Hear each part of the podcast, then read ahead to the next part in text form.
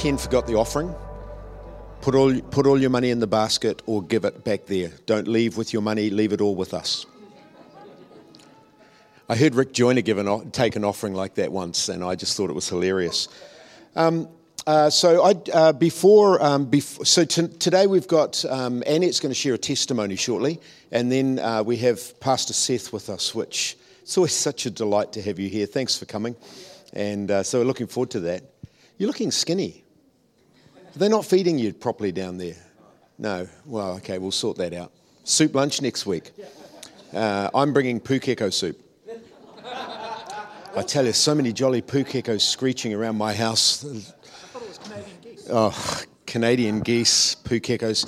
Um, I just, I have something, I have a testimony to share with you, and I just, uh, I just want to share this with you briefly.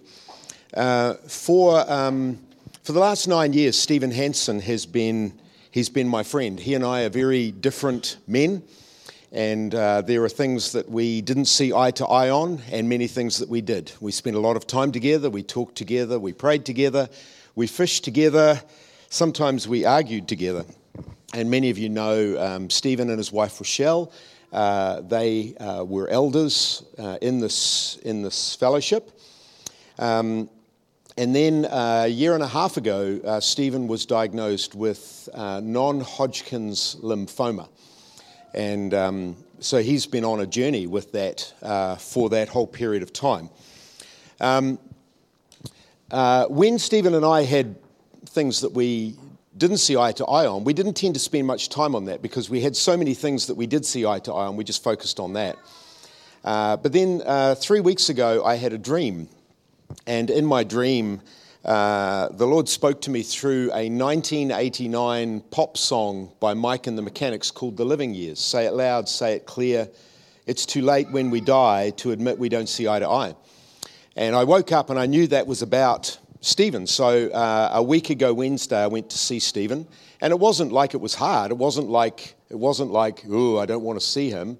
I went and saw him, and we uh, we had a a courageous conversation where we made sure that there was nothing unsaid. And actually, we both, uh, God had spoken also to him, and he and I, uh, we talked and we forgave and we wept together. And, um, and then I left, and obviously, Stephen was, he, you know, he was very, very sick, very uncomfortable, uh, very, very uh, unwell. Uh, then um, what are we now? Sunday. On Wednesday, uh, he called me. Um, and we had, a, we had a great conversation. When he first called me, he was talking kind of slowly and sort of slurring his words, but within the space of about two minutes, it was like talking to Stephen as he had been two years ago, sharp as a tack, laughing, prophesying, talking fast, too fast. I couldn't keep up with him, and very clearly. Um, and uh, we finished up that conversation and, uh, and um, said, uh, see you again soon. Uh, Friday morning at, 5, at 4.30 in the morning, he went to be with the Lord. Um, so uh, in the physical, he lost his battle with cancer. But this is what happened. And I want you to hear this because this is not a testimony of death. This is a testimony of what we were just singing about. For the perishable must clothe itself with the imperishable, and the mortal with immortality. For when the perishable has been clothed with the imperishable, and the mortal with immortality, then the saying that is written will come true Death has been swallowed up in victory. Where, O death, is your victory? Where, O death, is your sting? The sting of death is sin, and the power of sin is in the law. But thanks be to God, He gives us victory through our Lord Jesus Christ. Therefore, my dear brothers and sisters, sitting in this room this morning, stand firm. Let nothing move you. Always give yourself fully to the work of the Lord, because you know that your labor in the Lord is not in vain.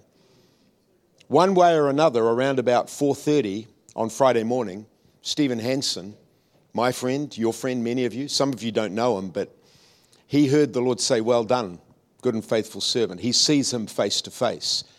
He didn't die, he passed through death and out the other side because of what Jesus did on the cross. Today, if you don't know for sure that your life would end that way, don't leave this room without knowing that death is something that because of the cross we pass through and come out the other side and hear, Well done, good and faithful servant. There are multitudes in this city, many even who are believers, who are scared to death of death. But Jesus died on the cross so that we would not be. And even when I talked to Stephen on Wednesday, he was not afraid of what was happening. He was not afraid to die because he knew that he would see the Lord face to face. Going to see him again because of what Jesus did on the cross. We're going to pray for his family. We're going to pray grace on his wife Rochelle, on his daughter Daniel and Daniel's wife Abby, on Rebecca and Naomi. We're going to pray grace on their household. We're going to pray grace and peace over them. And uh, we're going to pray also that they would have like that burning confidence, that hope that is only found in one man because there is only one Savior. Even death itself bowed its knee to King Jesus. So, Lord, thank you for this family. We pray immeasurable, unsurpassable grace and peace that passes understanding for them. Lord, we honor you uh, for the life of this man. And we thank you, Lord, that uh, he is yours and he is with you. And because of the cross, he did not die, but he passed through death. In Jesus' name, hallelujah. And Father, I pray for anyone in this room today that does not have that confidence that their life is hidden with you. And if it was to end today, they would hear you say, Well done, good and faithful servant. I ask, Lord, that by your grace and your mercy, you would draw them and that they would know you today. Amen. Amen. Amen. So we miss him, but we go, Hallelujah. Stephen, he would always talk about how he longed to see the Lord. He's not longing anymore, he's with him. Amen. Amen? Okay. Who's ready for testimony number two? By the way, if you don't know for sure that your life is right with God, come see me at the end. Come see Ken. Come see one of us. We'll pray. It's as easy as repenting and giving your heart to the Lord. Okay? It's not religious. It's about the answer to the longing of your heart because we were made to know this man. Okay. Annette. Oh, children's church. Yes, most important. Okay, children. You may head this way, out that door. Or you can go that way if you like. Just go out there. Push it, I think. If you push it, it'll open. There we go. Excellent. Okay, and over to you, Annette. And then, and then you can just hand it to the gentleman in the front row. Yes. If I'm still standing. Those yet. It's really exciting to be able to share a testimony. And Kristen asked me to share about the encounters that I've had in my life where I've encountered tremendous outpouring of God. And so um, I'm going to share a little bit from Africa, because obviously I'm Zimbabwean. And um, I was 19 when I met Brett, and it was just a wee while after my dad died, just to give you some back content to it. And I'd been a hotelier and I was incredibly, um, with the loss and disappointment of dad dying, I had become really hard in, in that I, I was just hard. I had no emotion, no sense of, there was no humanness to me. I would go through the motions on the outside, but on the inside, I was completely dead and mixed in with being a hotelier and seeing the different sides of humankind can be interesting at a young age. And so I met Brett in an amazing God situation. And soon after that, my heart's cry was God, I've always loved the Lord. I come from a family that believes the word and, and was very strong in my life. But I I wanted something tremendously different than what I was experiencing. And it is a prayer that I prayed with all of my heart, and I literally meant it. I said, God, you change me or you kill me. And I wasn't meaning it figuratively, I was meaning I don't want to live like this and carry on. You change me or you kill me.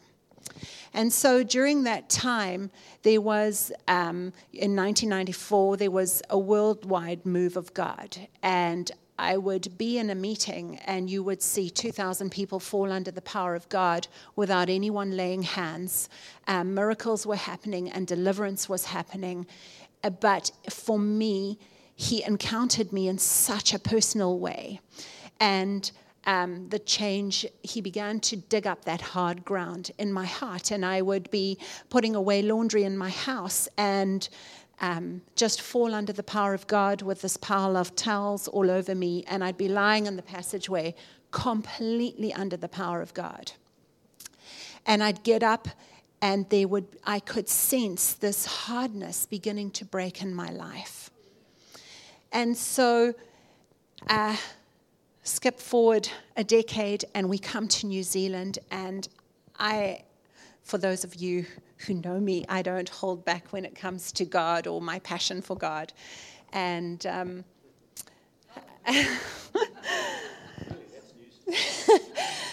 and so, you know, I, I land in New Zealand and it struck me, it just felt different. Obviously, you're in a different um, spiritual climate to what you're used to.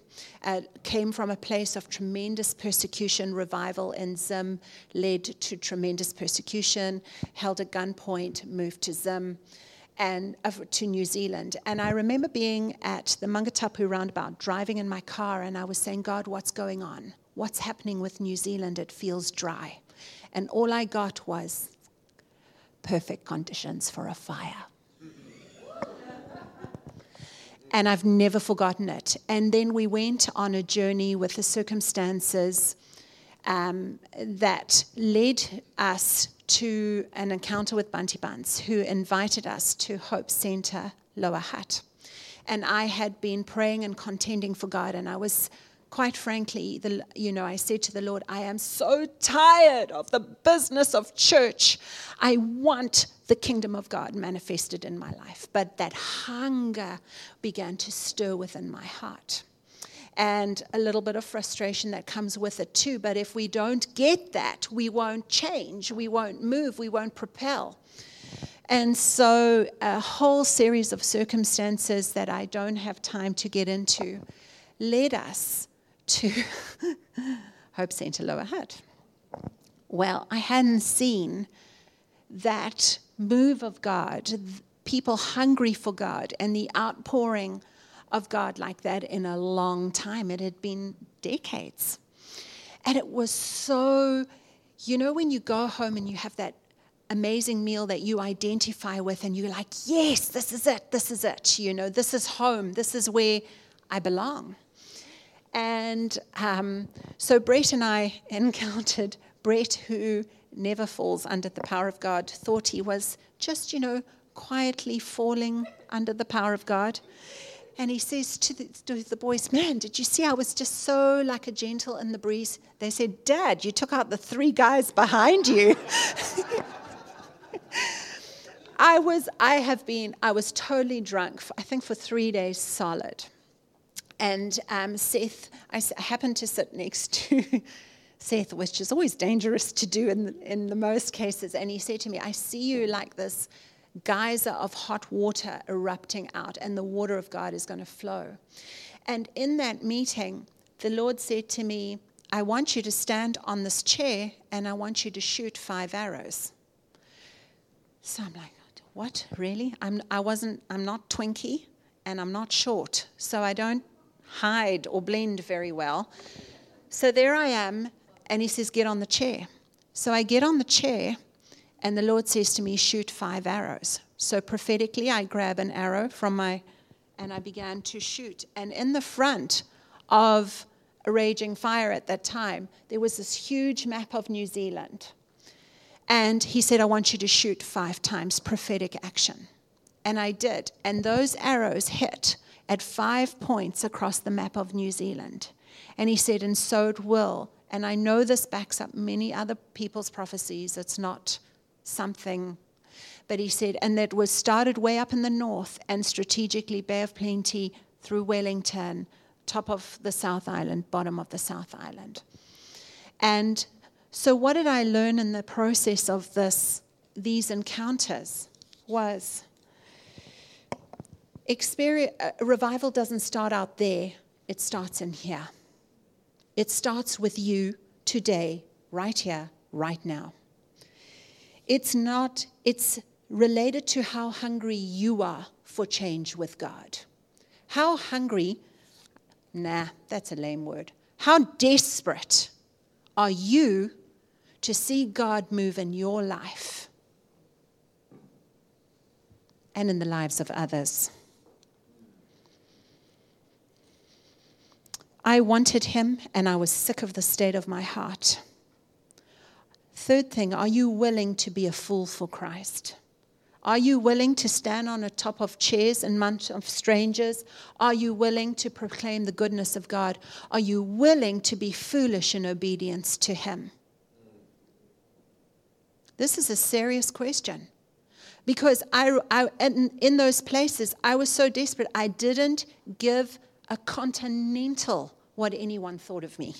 Seriously, I, I didn't. And that's how we need to be with this. When you encounter God, does, does man's opinion count or does his?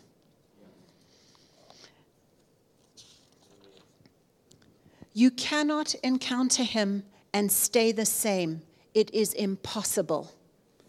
There has to be change in our lives. If you get hit by an 18 wheeler, you are going to look different, walk different, sound different. You're never going to be the same. You cannot encounter God and remain the same.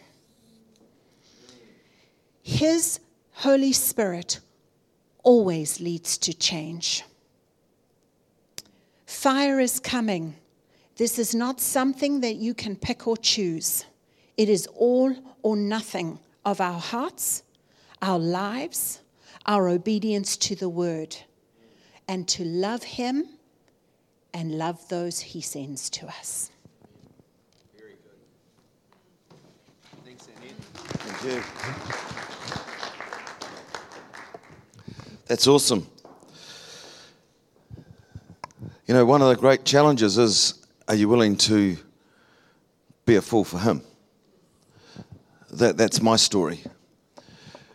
I, I was brought up in a good Kiwi British culture. You, you don't do certain things. When God said to me one day, Are you willing to be a fool for me? I had no idea. And I said, What's that going to look like? And he said, That's not the question. I said, What's it going to mean? That's not the question. The question is, Are you willing to be a fool? I had no idea I was going to be more inebriated than. Whoa. This is not a very good pulpit for me. So, anyway, just, yeah, yeah, yeah, oh, yeah.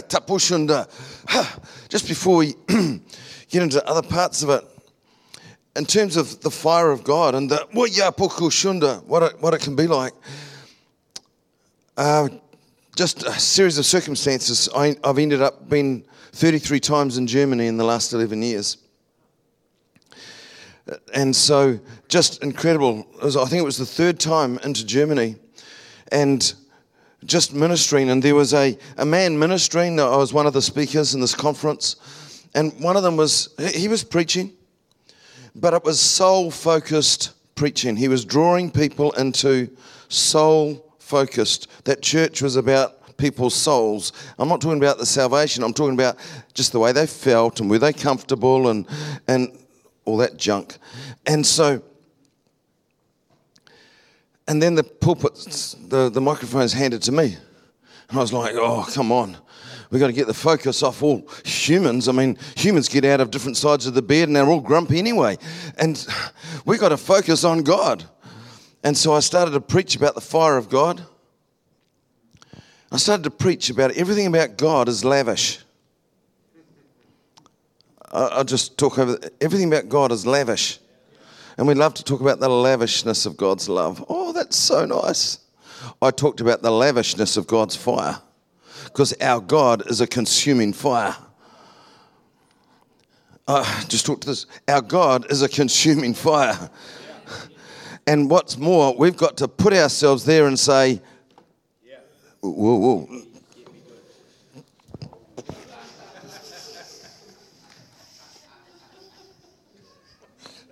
I shouldn't have poked that finger. Yeah, yeah, yeah, yeah. Wait, oh, the power of God's here. Whoa. You, you can get nuked this morning. ah, the power of God. Yeah, yeah.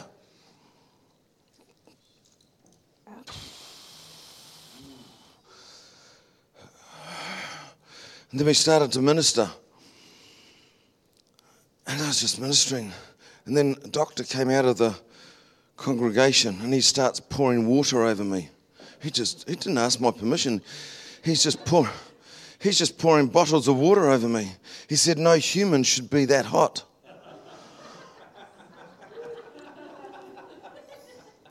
He didn't know that at that stage I said, God, I'm not asking you to stop. I'm not asking you to stop. If there's more of this, I will not live. I knew that. I could feel, I could just feel myself. Because you see, I'd already been to heaven, and so I knew what that was like. Whoa.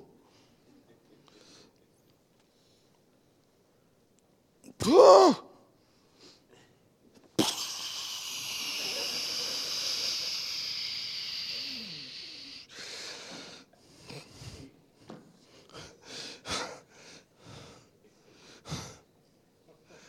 Hello, Sarah.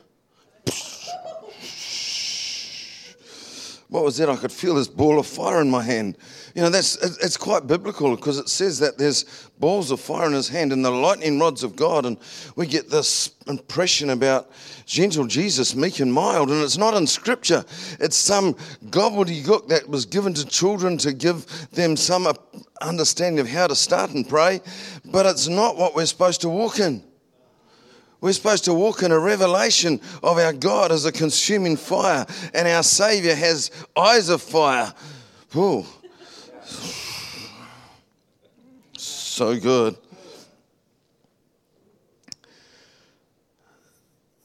So you see, when we talk about fire of God and the anointing and the power of God, it's, it's not just philosophical language.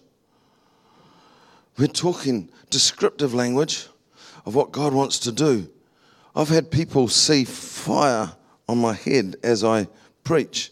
That's not why I went bald.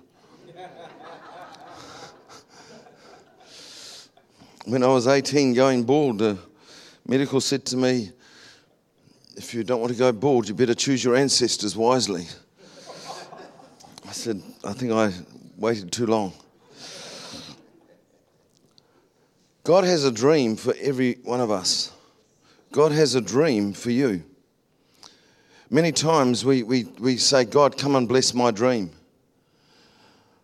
But He's got a dream that you would be a Holy Ghost arsonist, that you would be someone who walks and carries and is fiery in all that you do.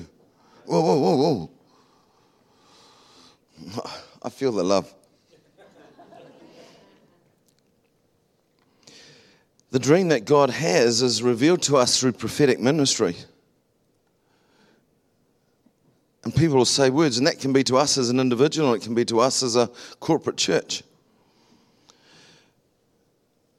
And expects us to protect the revelation of that dream he has for us. And not just let it be gathered up in the clutter of everyday life. If you want fire, you've got to protect the fire. And if you want fire, you've got to stir up the fire. Otherwise, yesterday's fire will put out today's fire. That's called ashes. At Hope Network, we have, in a sense, three key focuses worship, discipleship, and revival. Worship is not music, you notice I said. It's worship. Now, I love music.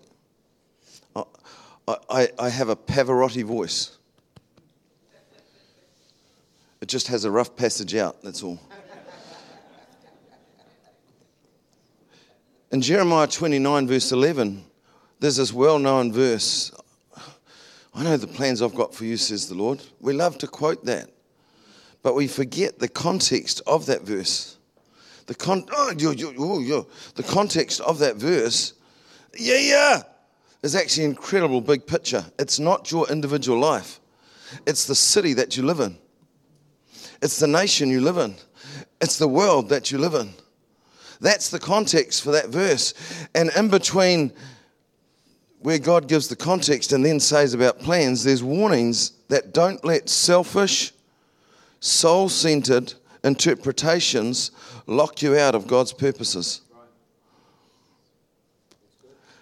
Because the fire will disappear. The fire only comes one way. You can't generate it. You can generate artificial fires. That's why we have matches. Matches is God's gift to every little boy. I love fires. I, I've set a house on fire just putting the fire big enough in the chimney that it broke the chimney, and, and uh, it's, it's awesome. I love that I could strike a match when I was on the farm and it would go down the fuse and set off a detonator, and gelignite would just blow things apart. It's awesome. Some of you are looking at me like, what sort of clown are you? A happy one. I love the fact. Because you see, even the story of the dynamite, gelignite taught me I could have a spark of faith, but when I did it God's way, I could release all of God's power. My spark was enough to release God's power. Whoa, whoa, whoa, shoo. Now we know that the devil, the adversary, he's wanting to destroy the revelation of God's dream for you. And he does it through doubts, criticism. I'm going to speak about revival. And there's been, as uh, we already heard in the testimony, the moment you start to declare revival, it's a declaration of war. Because you are now battling, declaring against the religious gobbledygook that's trying to keep God out of the picture and have it human based. What humans are capable of.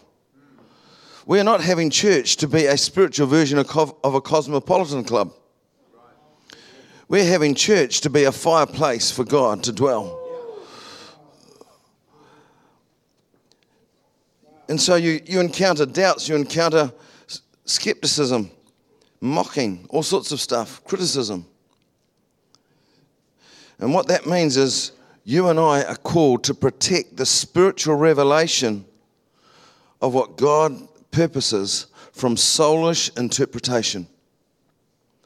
The Bible calls it private interpretation. And it says, let nothing be done out of selfish ambition.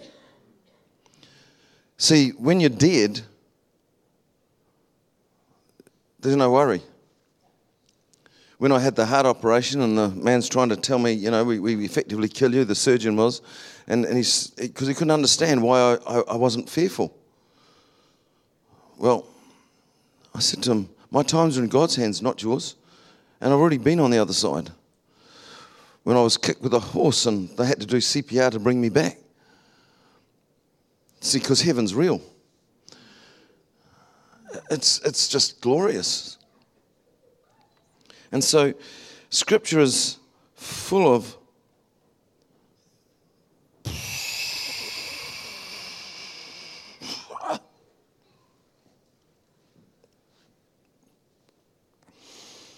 amazing stories, many of them very small, to help us be good stewards of the gift of God, which is fire. In the ancient world, they actually had warriors whose job it was to protect the fire. And so when we read that never let the fire go out, people had to guard the fire because it wasn't, they didn't have matches just to, they didn't have a barbecue lighter. It was hard work to get a fire going. And so they would protect it.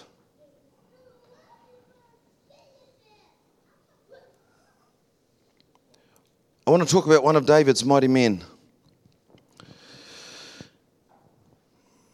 This was just one of the stories, and they're all, they're all, I'm not very coherent today, but I think God will do his work. These stories are all to help us. It's a story of Shammah, one of David's mighty men. Now, you've got to remember the mighty men started off in debt, discouraged, disappointed, all sorts of stuff. But because they respected the anointing on David, they got transformed from discards into mighty men. You see, it's not important how we start, what's important is how we finish. You never get well done for starting, you get well done for finishing. And, and when you finish your course, it's how you finish that determines the way people remember you.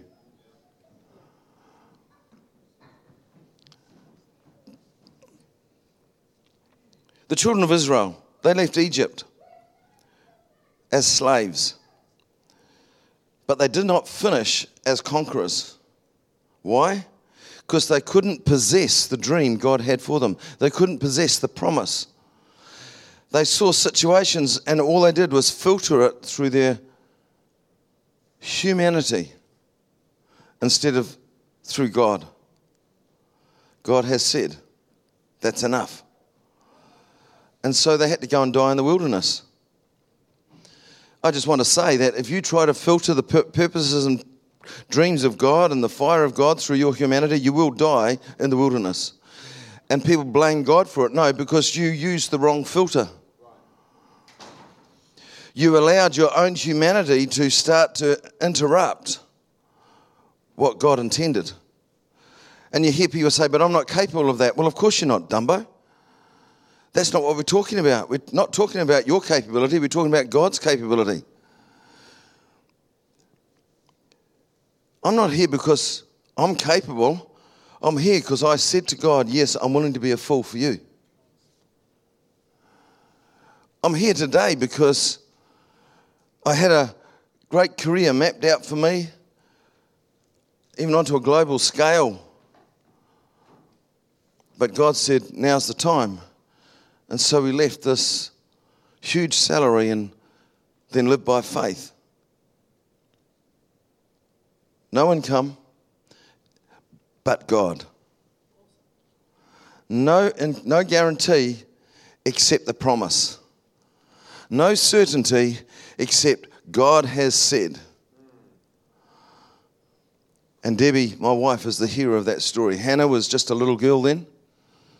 You'll notice she doesn't look as if it's been a terrible journey for her. A few years ago, we were having a family dinner, and the older couple of our five girls, they were talking about what church used to be before revival came. And I remember Hannah and Beth going, We, we don't remember that. All they knew their whole life is the moving of the Holy Spirit. That's normal church. But it comes because we guarded the fire. We guard the fire. And many times you've got to walk away from people who are trying to put your fire out and just say, if you want to be a fire stopper, I'm going to be a fire starter. Oh, they might get hurt. No, they're trying to kill your fire. Sentimentality is the biggest enemy of the move of God. And that's why there's no fires across New Zealand because sentimentality is putting out fires faster than people are willing to light them. This might sound harsh, it's not. It's, it's, a, it's a call to something great. So here's the story in 2 Samuel 23. And after him was Shammah, the son of Agee, the Hararite, the Philistines had gathered together into a troop where there was a piece of ground full of lentils. Then the people fled from the Philistines, but he stationed himself in the middle of the field, defended it, killed the Philistines, and the Lord brought about a great victory. This story to me is so inspiring. It's only short. You see, that field was the field of future. That field was the field of fruitfulness. That field was their economic future. That field was everything God had been promising to them. But the moment some adversaries came, the moment there were some Philistines, Philistines represent the thinking of the world, the speaking of the world, and the way that the world does stuff. The moment some Philistines came, some people who should have been children of promise forgot the promise and only saw the conflict. But one man, but one man Because one man in God is always in the majority.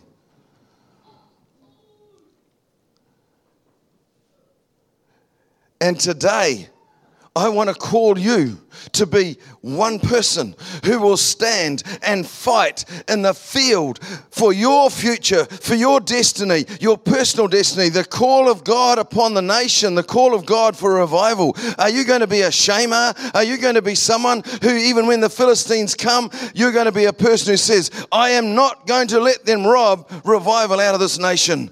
I am not going to let them rob me from being a fiery, fiery, fiery, uncontained person. I'm not preaching like I normally can because I've got lockjaw, but I was not going to let the devil stop me preaching.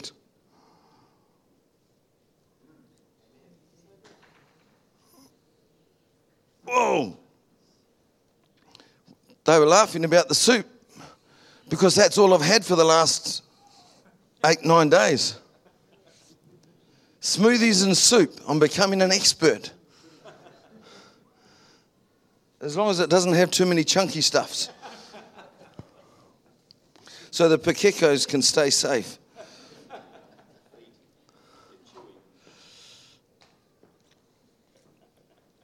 But one man, he determined. And of course, we see the principle, but as for me and my house, we are going to serve the Lord. When revival came in 1995, to our church in Lower Hutt. We were just a small church then. And there was criticism, there was mocking, there was all sorts of stuff. But Debbie and I, we stood in our kitchen, we looked at each other and we said, if none goes with us, still we will follow. There is no plan B, no turning back. And I can say with joy in my heart that it's been worth it.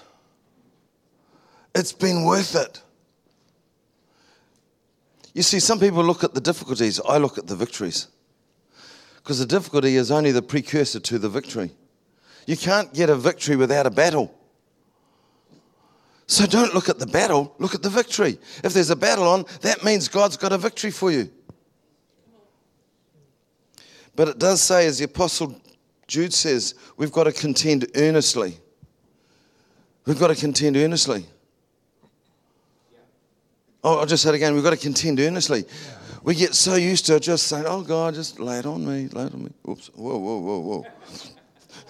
whoa, whoa, whoa. Whoa. That just got a bit heavy. Why did Lewis and Hannah come? Oh.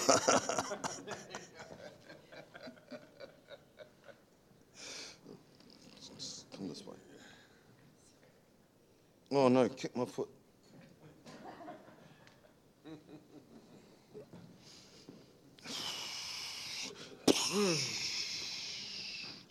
Why did I do that? Because it's fun. and it's so I can steal his phone and put it on the and pay for my mission trips. that way I'll get his tablet as well. You know, this is Hope. You know Hope. She used to be my secretary. She was so straight, you could, it made a ruler look bent. She was so prim and proper, they wrote the dictionary using her as the example. That's true, isn't it? Yeah. But I'm just standing this side because sometimes she sort of gets a little excited. Don't you hope? Yeah. Yeah, yeah.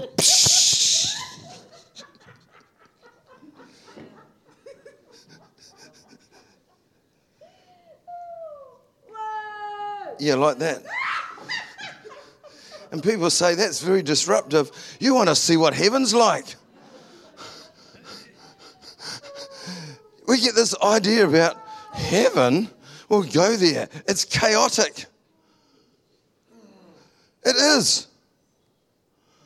People are falling over. The sound is like the sound of many waters. There's noises crashing everywhere. There's lightning rods coming out from the throne. Fireworks for Matariki. nothing on it. I mean, you want to see what it's like. And so, for centuries, the, the devil has had strategies to stop revival because God wants revival more than we do. And so then you hear people talking doubts. You hear people talking criticism. You hear people mocking. Well, well, why can't Seth just behave himself? Well, I am. Drunk preachers are the best.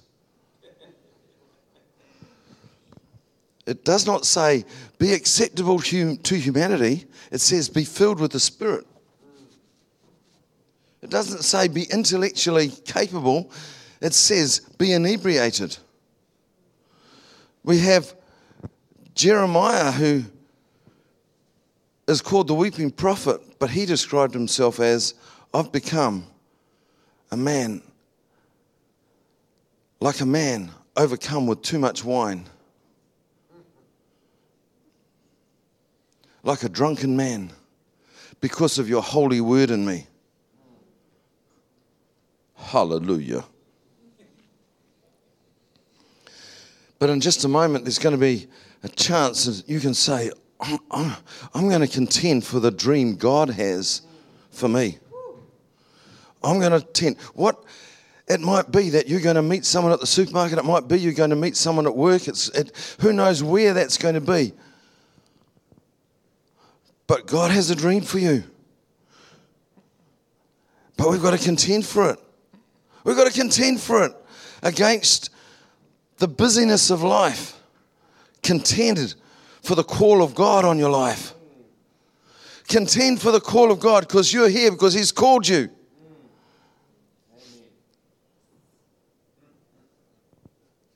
I have no hesitation been calling people to high commitment because I value the call God has on people.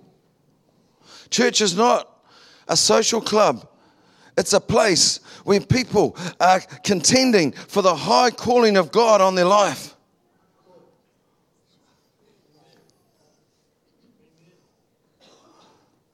And it's awesome. It's awesome. But we can't do it ourselves.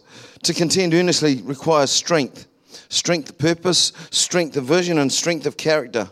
So, where does our strength come from? Ha ha. Ha ha ha. The joy of the Lord is our strength. Which is why every time God starts to move into revival, guess what He pours out? He pours out joy. Why? Because He's wanting people to be strong, to contend for the dream He has for them, to be strong, to contend for the dream He has for the city, for the dream He has for a nation, for the dream He has for His glory to fill the earth. And so, may you be strengthened. May you be strengthened. May you be filled with joy in every part of your life. Be strong in the Lord and in the power of his might. That mighty power which raised Jesus, boom. Joy has a boom factor. What will it do? It'll break atmospheres, it'll shift lives, it establishes kingdom culture people walking around looking like a pelican trying to find a fish.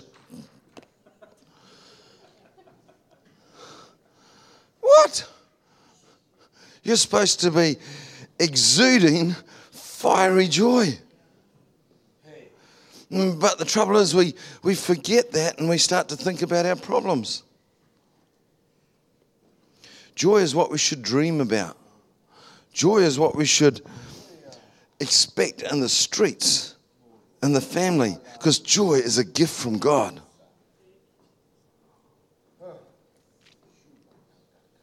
And by the way, joy is the foundation of Christian life. You cannot be a Christian and look like you are a prune waiting to be, uh, what do you call it, vitamized, um, mulied. I mean, some people, they're so dry that even the vitamizer can't get them.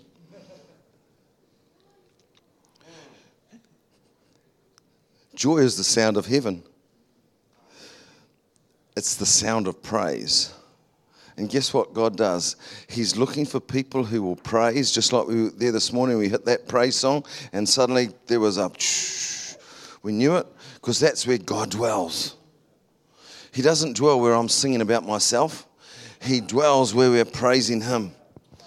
Where we're praising Him for His goodness and His mercy and His everlastingness. It's amazing. And so we're not going to let history repeat itself. We're going to say the prophetic mandates, the prophetic dream that God has spoken. Let's contend for them. Sorrow may last for a night, but joy comes in the morning. So, how do we stay in joy? I'm glad you asked. I'll, I'll just talk about that for a bit. But I'm nearly getting hungry and my jaw's getting sore. So it's okay, we will finish. Number one, guard your thoughts. Guard your thoughts. Philippians, whatever is true, whatever is noble, whatever's there, think on these things. That's not when you're not thinking about anything else. That means that's your first priority. That's your first priority. When the devil comes in, you start to think about the good things. When the devil's trying to sidetrack you, you think about the good things. You think about the way that God has moved. You, you, you guard your thoughts. Guard your thoughts. Guard your thoughts. Guard your thoughts. Because your thoughts create your world, and your thoughts establish your future. If you think thoughts of disappointment, you're going to live life disappointed. But if you think thoughts that God's got a call on your life and He's going to use you and He's going to use you in great purpose, guess what? You just open the door, give Him a landing spot for Him to come poof, poof. That's an ancient Aramaic expression for anointing. And the second thing is guard your mouth. Guard your mouth because words create atmospheres. They create atmospheres. You know what it's like to walk into a place where everyone's. The atmosphere is not good. But you get in there where there's a bit of laughter, where people are talking positively, suddenly the atmosphere, oh, I like this atmosphere. Yeah. And that's what the psalmist said in Psalm 19. May the words of my mouth and the meditation of my heart be pleasing to you. How do we know it's pleasing? When it's mixed with faith. Because faith pleases God. So we mix our language and we mix our thoughts with faith. Go, oh yeah, I can't do this, but God can. There's someone here who just needs to hear the story. This wallet, this wallet many times has had supernatural money appear in this wallet. Banknotes. Why? Because God, who created the laws of nature, is not bound by the laws of nature.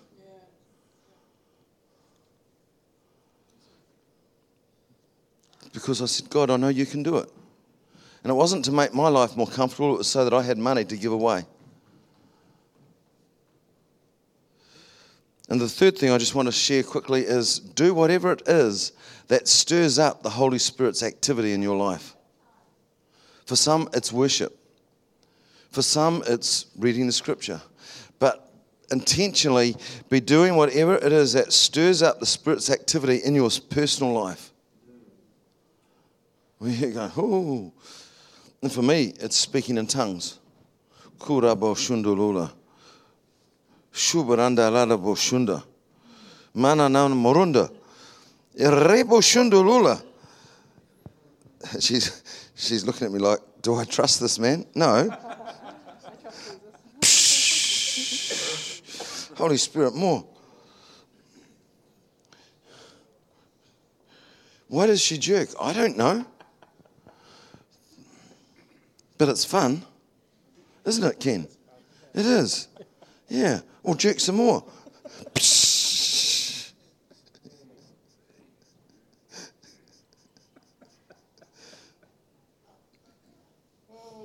You were getting to hear the party.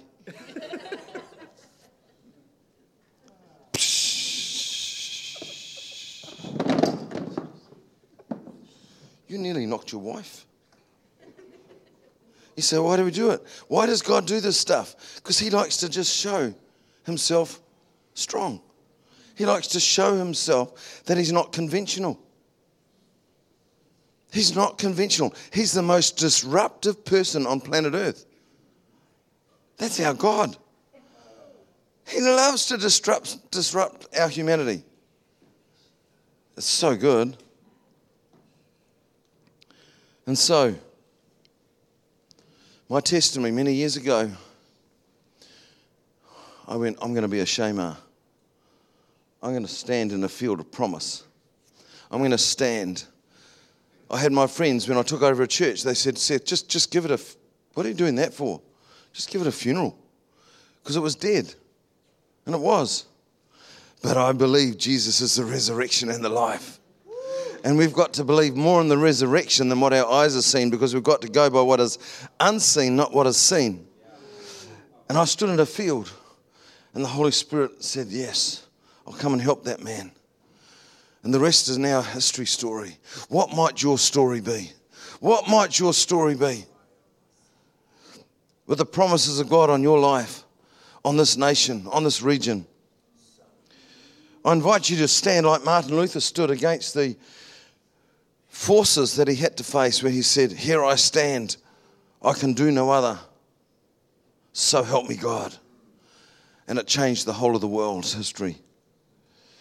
Who's going to take fresh courage to stand in your field? To stand in your field, and even when the Philistines come, they're defeated.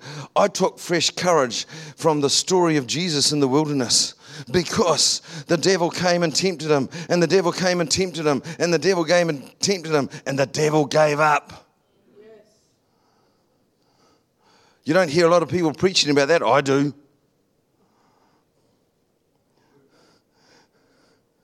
Oh, the devil's so big. He's the one who gave up. Why listen to the loser? I'm going to listen to the conqueror. Can you stand with me, please? I want to pray for you.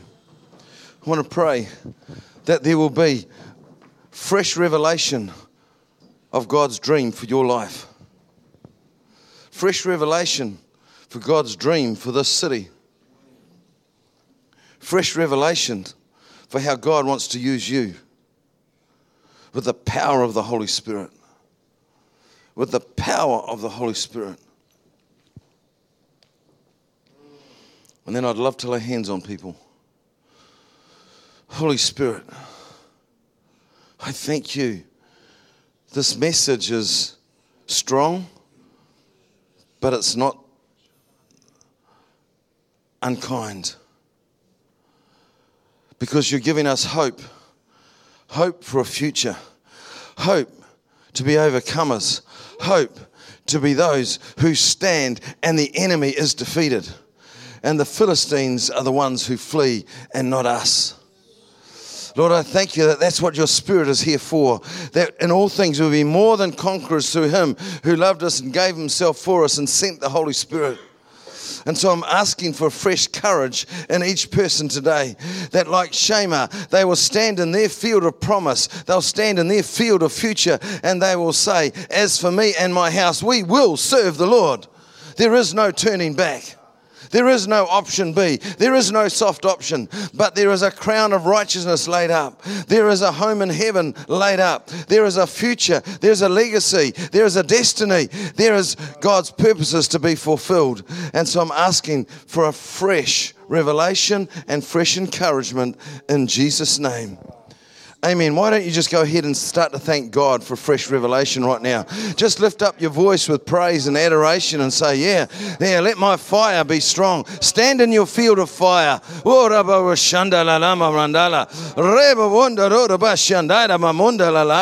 Whoa.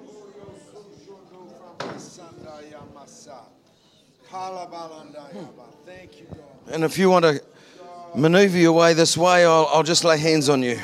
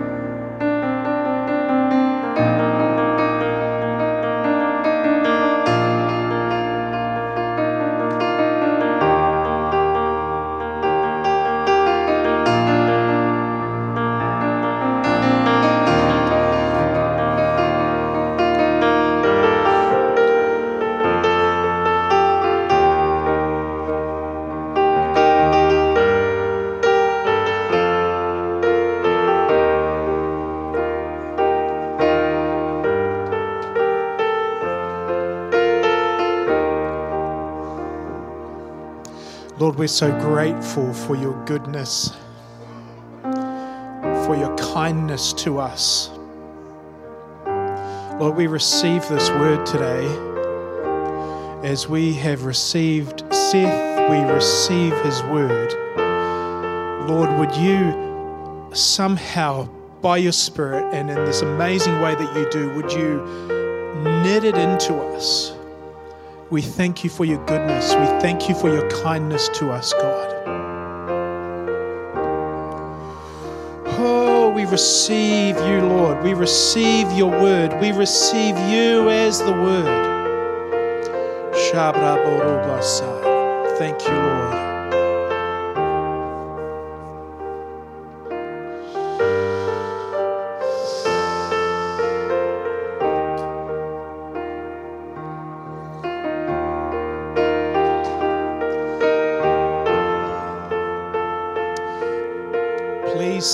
Today, don't leave this meeting if there's stuff that's not done. If you don't know that you know that you know that you know the Lord, don't leave this meeting today without that assurance that you know that you know that you know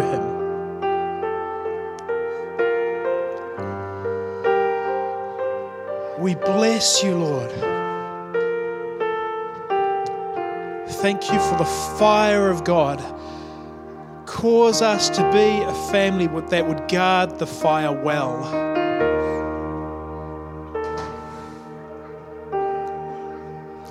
You know, I, feel like um, today, I feel like today's meeting isn't done. I feel like it's kind of a bit undone somehow. I don't even know if that makes sense. But this is, it's a, you know, it's, it's kind of like a, a step in the journey. And I don't, I don't want to kind of draw a line in the sand and say, well, hey, that's the meeting for today. Goodbye. It's, it's just, you know, it, it's, it's not, it's not about that.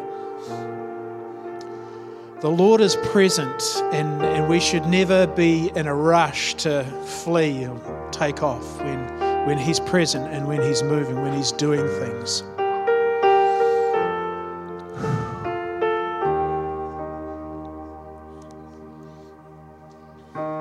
Yana, I don't know what's going on for you, but I'm.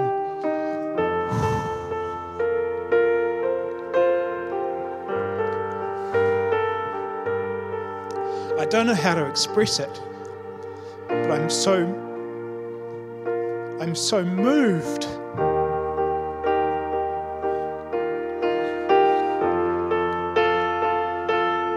I'm just so moved by what I see the Lord doing all over you. It's like, Holy Spirit, come do what it is that you're doing. And we should never rush away from that. We should tarry in that place where the Spirit of the Lord is ministering and moving.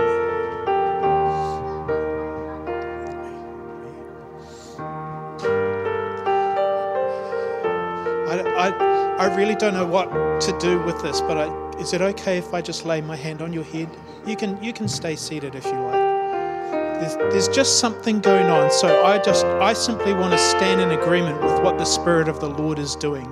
So I bless you right now in the name of Jesus. I bless what the Lord is doing. I bless the fire of God and the fullness and the weightiness of what He's doing in you, what He desires to do through you and your family. Your husband that stands with you so wonderfully and beautifully, your son and, and uh, your, your child on the way. We bless you. We bless this family in Jesus' name. Church, we need we, we need this this is family, right? We need to do this. We need to stand with one another. We need to know one another. We need to guard the fire.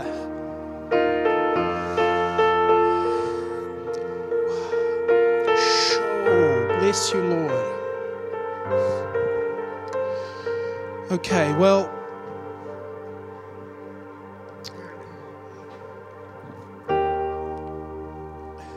Been a it's been a joy to, to be with one another today. I'm, I'm really grateful for this time. I'm really grateful for you being with us here today, Seth.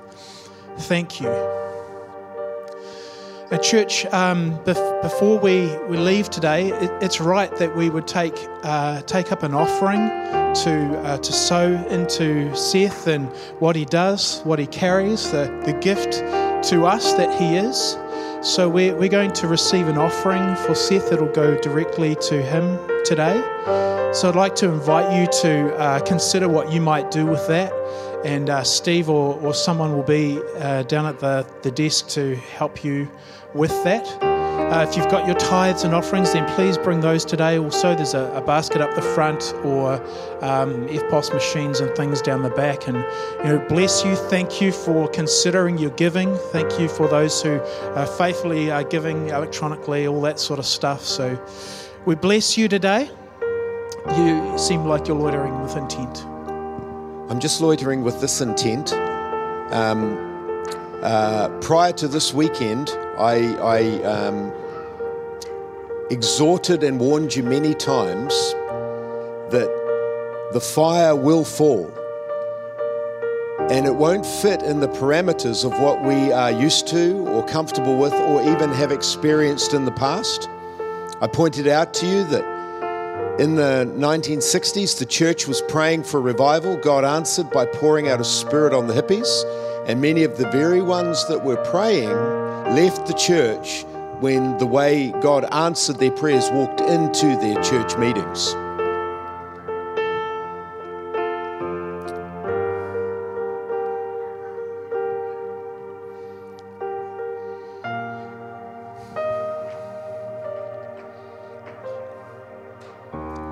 I had someone say to me uh, about five years ago when Seth came, they called me up it was actually a weird situation because he came at a time when I was away, which I don't normally like to have happen.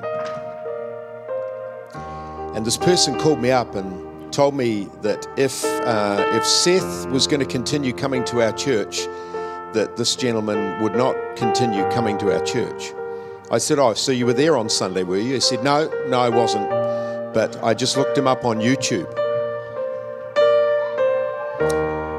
And then he proceeded to spout really just a pile of nonsense that bears no resemblance to the reality of, of who Seth is and of who we know him to be as a man, as a, a mentor, as in a friend.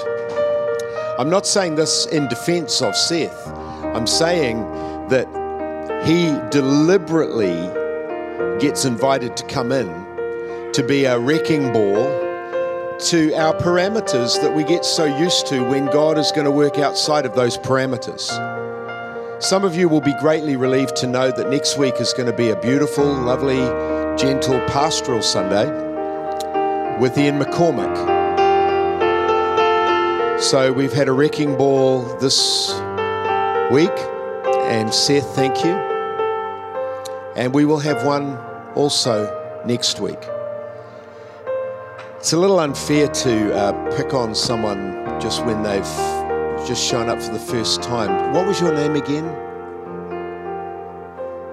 Erina. Erina. She looks just like a lady I know in Nelson. She's moved from Nelson, and I just, just you, you will know this, but there is a real sense of God's timing on you coming to this city at this time. It's a for such a time as this that He's brought you here.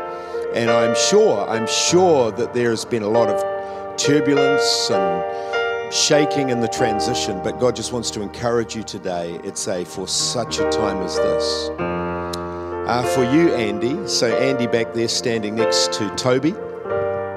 Andy has taken, uh, together with his sisters, taken a big step, uh, led by the Lord, to lease a facility to establish something for the glory of God uh, in our city. And while Seth was talking, I was thinking about the field of lentils up there on, uh, on Pyes Pa Road. And so, in the name of Jesus, we bless you as you and your sister, as you and your excellent son there and your daughter who's away, as you stand in your field of lentils, we bless that. And uh, in the name of Jesus, we bless that. And we will also be looking for ways that we can also pick up a sword and stand in your field of lentils, because that's what family does. Uh, it was a big thing. Um, Ken referred to it with Ashley Flanagan singing today. Uh, that was a big thing.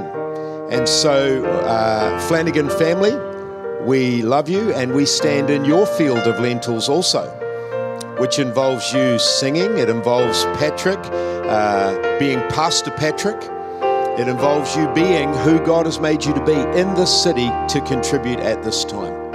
Amen. How many of you uh, have, like me, become very frustrated with the way that things have been for so long in church? Okay? No? Some of you? Yep. Yeah, it's got to. So then, we shouldn't be surprised when God starts raising up wrecking balls to come in and smash the status quo.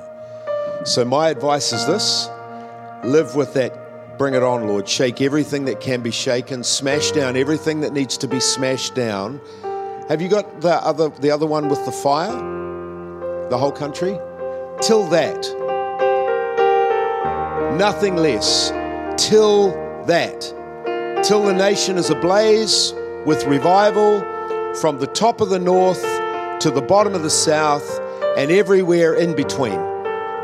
If you're going to die on a mountain, let's die on that one until Jesus is known and the fire of the Holy Spirit is known in every town, community, city, and region in New Zealand. You got to get a little bit of amen. You got to get a little bit of, hey, devil, you can't have her in Jesus' name. Amen. So there'll be prayer meetings this week, Tuesday night and Thursday night. 7 o'clock at the Church House, 115 Moffat Road. And then there's a prayer meeting here next week, 9 o'clock out the back. And then 10 o'clock, uh, gentle, calm, peaceful pastoral service with Ian McCormack speaking to us. Amen. Go and give all your money away. God bless you.